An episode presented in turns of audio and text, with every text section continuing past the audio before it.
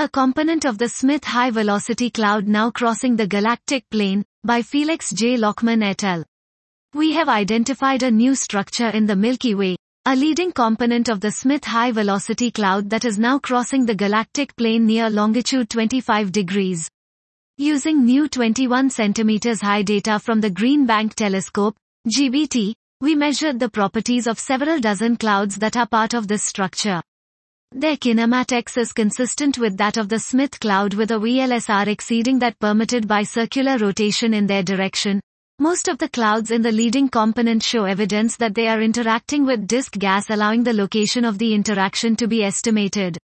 The leading component crosses the galactic plane at a distance from the Sun of 9.5 kpc, about 4.5 kpc from the galactic center. Its high mass may be as high as 10 to the power of 6 solar masses, comparable to the mass of the neutral component of the Smith cloud, but only a fraction of this is contained in clouds that are resolved in the GBT data.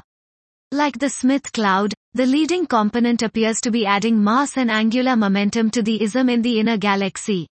We suggest that the Smith cloud is not an isolated object, but rather part of a structure that stretches more than 40 degrees, about 7 kiloparsec across the sky, in two pieces separated by a gap of about 1 kiloparsec.